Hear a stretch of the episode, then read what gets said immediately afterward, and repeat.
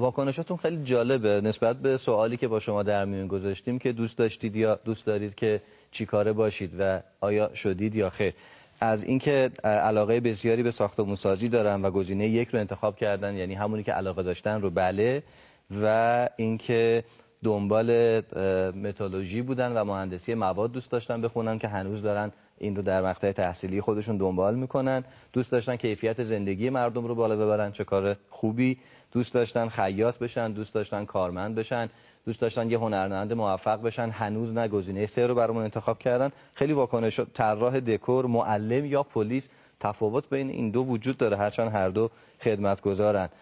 دوست داشتم معلم جامعه القرآن باشم خیلی جالب واکنشایی که شما در پاسخ به این پرسش و پیامک ما میدیم و ما مشتاقیم که همچنان اینها رو دریافت بکنیم. اما ما با یک کسی گفتگو الان می‌خوایم بکنیم که نمی‌دونم ایشون دوست داشتن چه کاره بشن و الان چه اتفاقاتی در گذر زمان براشون رخ داده. منتها مسیر بسیار پرپیچ و خم و جالبی رو دنبال کردن. آقای مهندس عبدالحمید مبصری رو اینجا میزبانشون هستیم و می‌خوایم از فراز و فرودا و پیچ و های زندگی که از روزهای بسیار بسیار سختی به شرایط موفق و خوشنام شدنی در مجموعه سازمانشون منجر شده بپرسیم و باشون صحبت کنیم.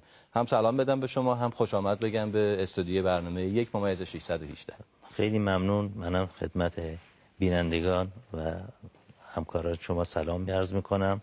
در خدمت شما هستم. با آقایون مهندسان خانمای مهندس وقتی صحبت می‌کنیم همه این طرف تصورشون اینه که یه آدمایی با یه سری عدد و رقم و یکم با فاصله نسبت مثلا به تابلوی مثل اون گل آفتابگردون معروف ونگوگ و دیگر آثاری که متعلق به وطن خودمونه عددا ظاهرا تو زندگی مهندس خیلی مهمه بله. شما هم با این عدد یک ممیز 618 خیلی سر و کار داشتید یا یه روزی امتحانایی دادید تموم بله. شد بعد دیگه مسیر کار چیز بله. دیگری بود در محدوده سازمان من اتفاقا فکر می کنم که اگر سازمان رو یک مجموعه زنده بدانیم که اینجوری هست و یک مجموعه هست که حرکت می‌کنه و رشد می‌کنه و رشد یابندگی داره این عدد در واقع در درون یک سازمان که در حال رشد هم هست اتفاق میفته چه جوری؟ یعنی من اینو عرض کنم شرکت زمانی که تأسیس شد با یک عدد خیلی کوچیکی کار رو شروع میشه یعنی مثلا ما 9 میلیون تومن قرارداد داشتیم 26 سال قبل.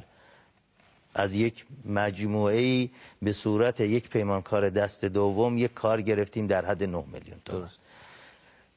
ولی بر اساس سیاست هایی رو که تو ذهنمون بود احساسمون این بود که ما باید پرواز بکنیم ولی بلند پروازی نکنیم. یعنی همیشه برای سقف کارمون و حرکتمون یک اعدادی رو پیش بینی بکنیم و بر اساس اون اعداد حرکت کنیم مثلا عددهای مهمی که شما تو زندگیتون تجربهش کردی. من یه عدد سه و نیم ماه رو در گذشته شما که مرور می‌کردم.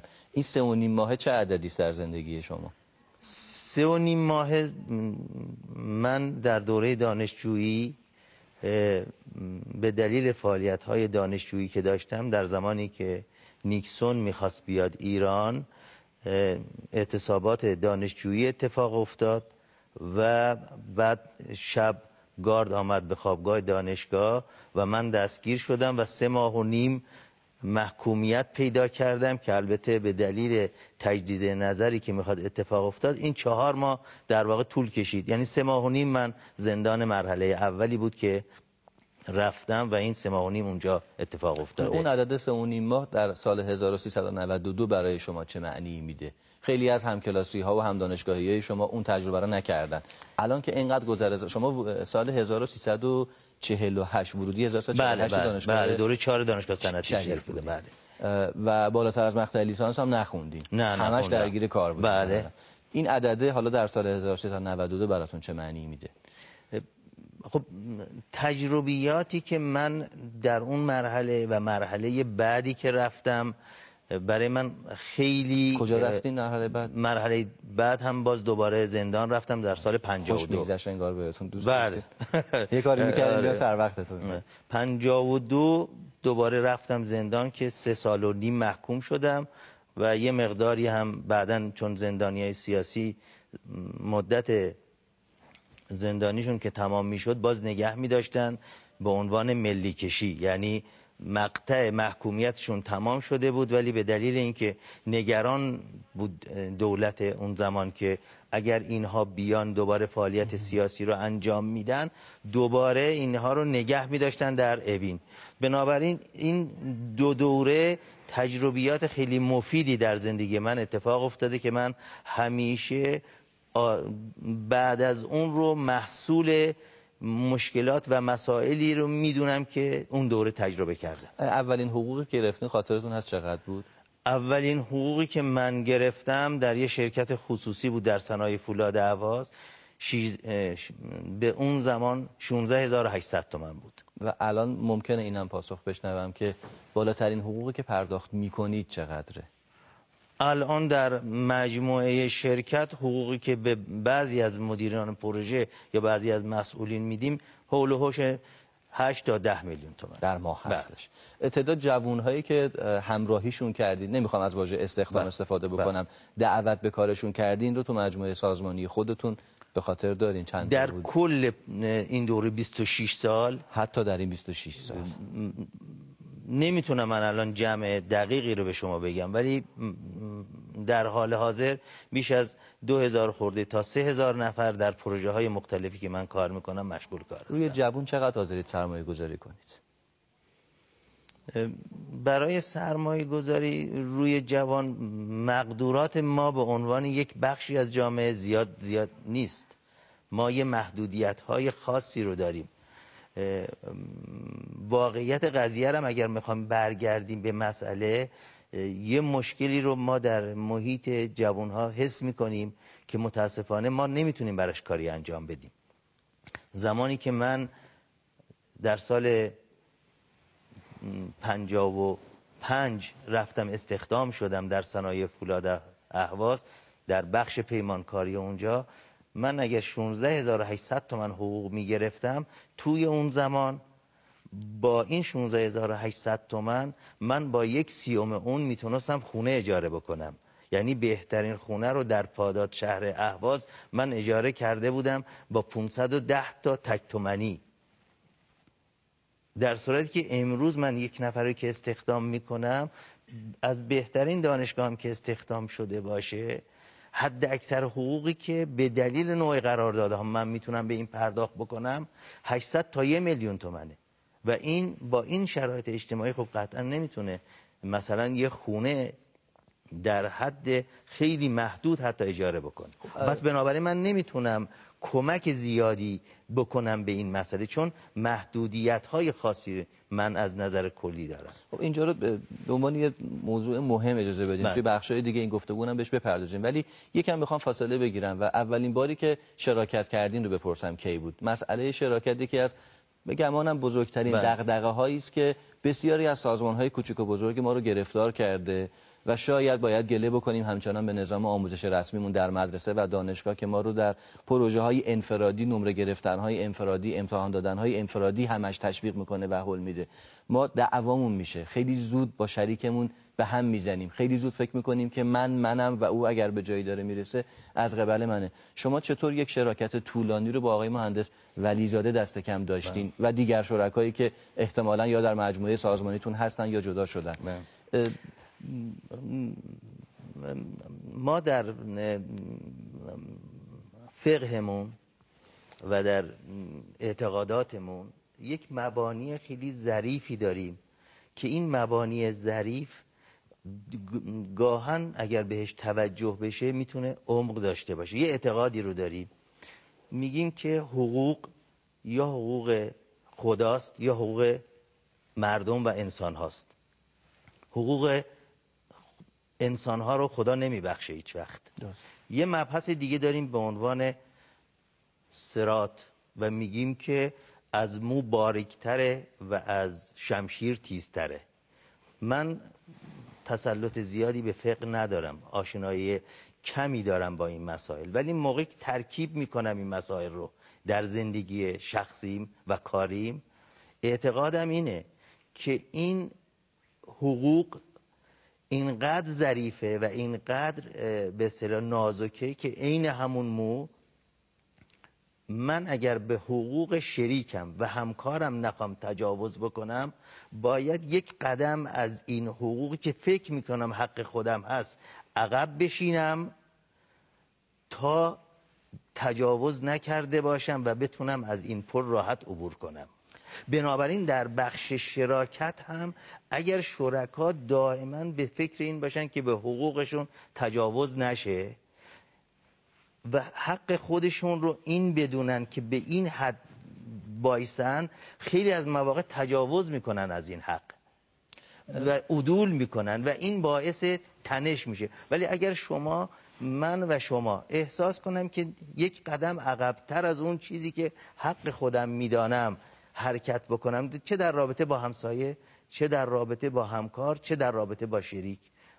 قطعا در واقع من مسیری رو دنبال می‌کنم. شریک من هم همینطور عمل می‌کنه. یعنی بنابراین خیلی راحت مسائل حل و فصل میشه. می‌خوام یکم برگردم باز به بله. فضای همین شراکت. اون چیزی که محصول باید بگم ساختمان فکری و باورهای شما بوده با اصولی که همکارانتون هم بله. می‌گفتن بهش بسیار مقید هستیم و این سازمانی که حالا نام جالبی هم براش انتخاب بله. کردیم تناوب رو هم بله. کرده یه بخشی از تصاویری رو می‌خوایم ببینیم که گویا محصول پروژه ها و اون چیزهایی که به توان مهندسی مجموعه سازمانی شما شکل گرفته و روش برامون توضیح بدین مضاف بر این که در وبسایت شما هم ذکر شده بود که ما شرکتی هستیم که پروژه ها رو به صورت EPC انجام بدیم برای خیلی ها شاید حتی خیلی از جوان ها این سوال باشه که EPC یعنی چی؟ حالا می‌تونیم همزمان که تماشا بله. می‌کنیم چند دقیقه این ویدیوهایی که از مجموعه پروژه‌ای که انجام دادین رو به ما بگید که EPC هم یعنی چی و حالا این فولاد و فلزد و تأسیسات و سازه هایی که وجود داره برای شما معنای خاصی میده با توجه به دشواری هایی که تو هر پروژه تجربه کردین. ما توضیحات شما رو گوش می‌کنیم همزمان که داریم می‌بینیم پروژه که الان شما دارید نشون می‌دید پروژه عسلویه فاز 17 و 18 من هست در پارس جنوبی که من پیمانکار construction این بخش هستم یعنی بخش ساختمانی یعنی اینجا E و P این قضیه توسط شرکت های دیگه انجام میشه.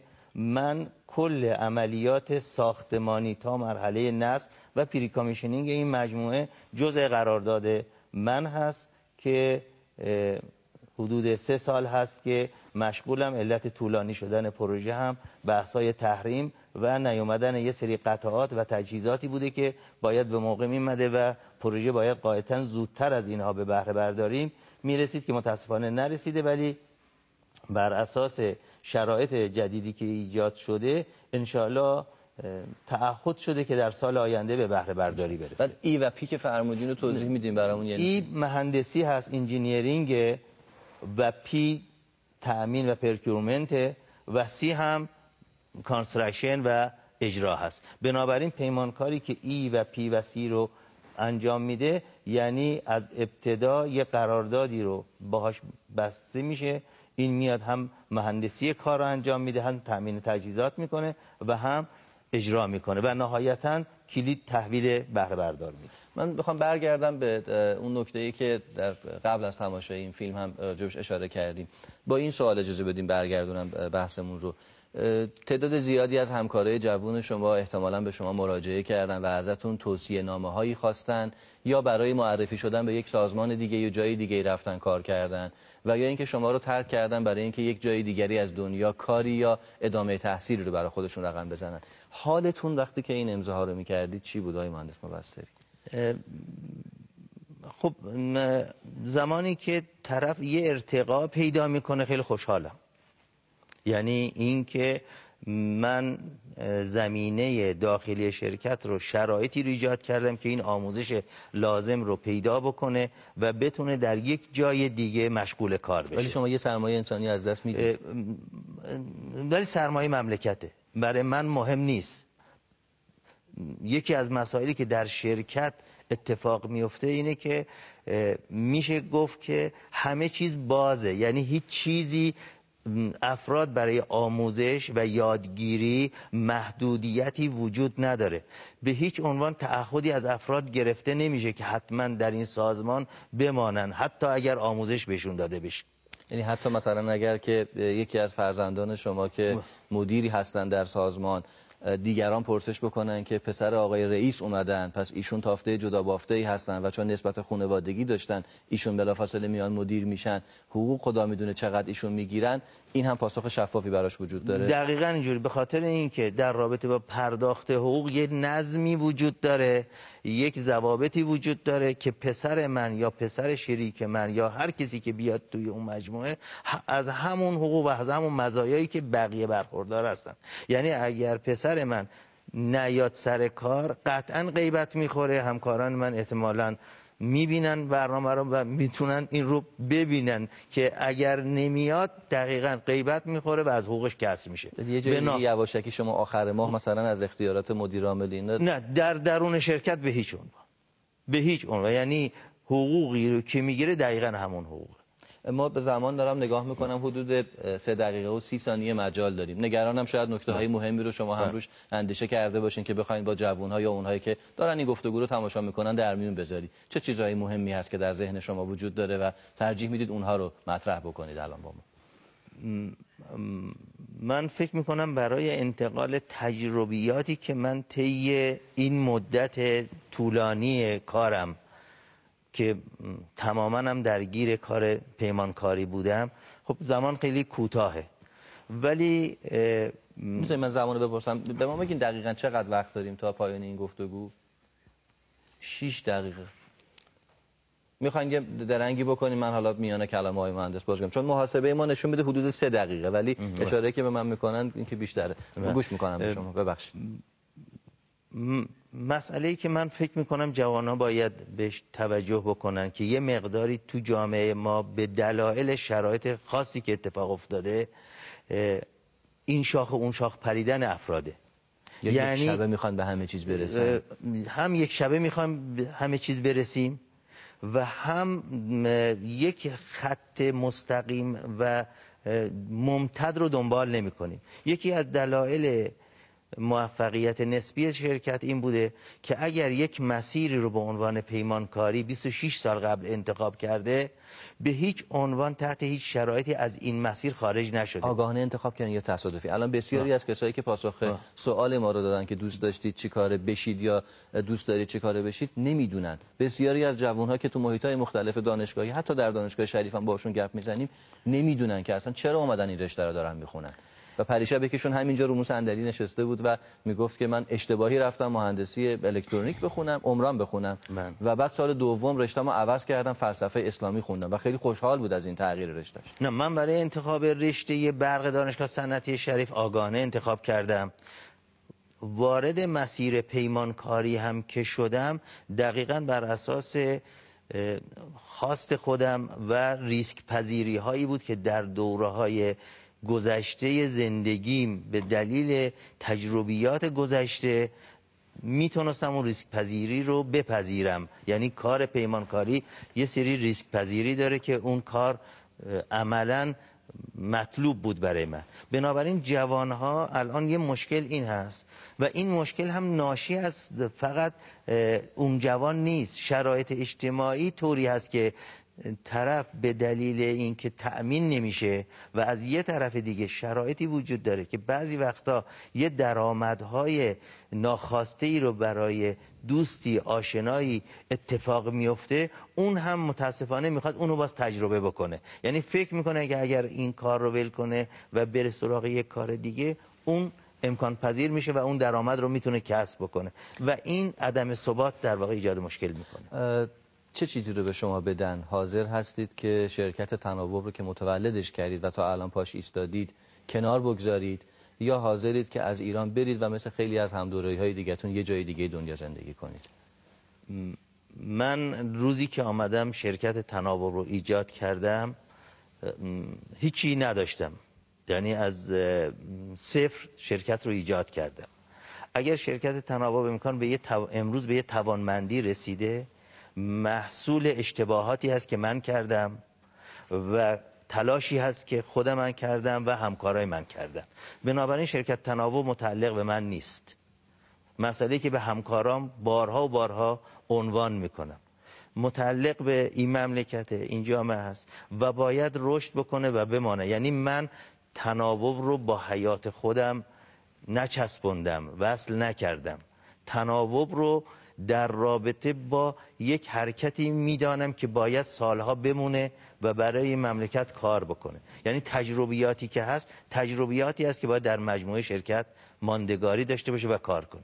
بنابراین من نه علاقه دارم و نه می‌خوام که خارج از ایران زندگی کنم.